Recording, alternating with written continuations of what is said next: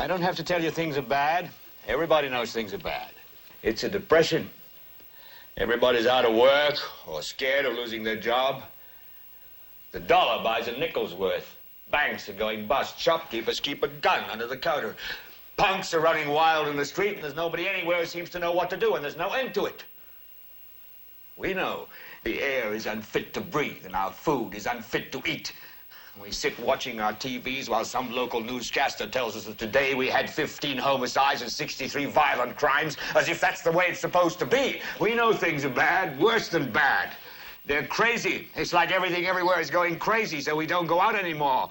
We sit in the house, and slowly the world we're living in is getting smaller, and all we say is, please, at least leave us alone in our living rooms. Let me have my toaster and my TV and my steel belted radials, and I won't say anything. Just leave us alone. Well, I'm not going to leave you alone.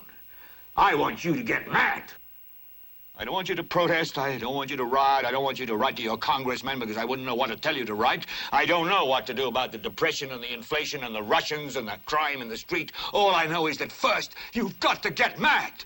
You've got to say, I'm a human being. God damn it. My life has value.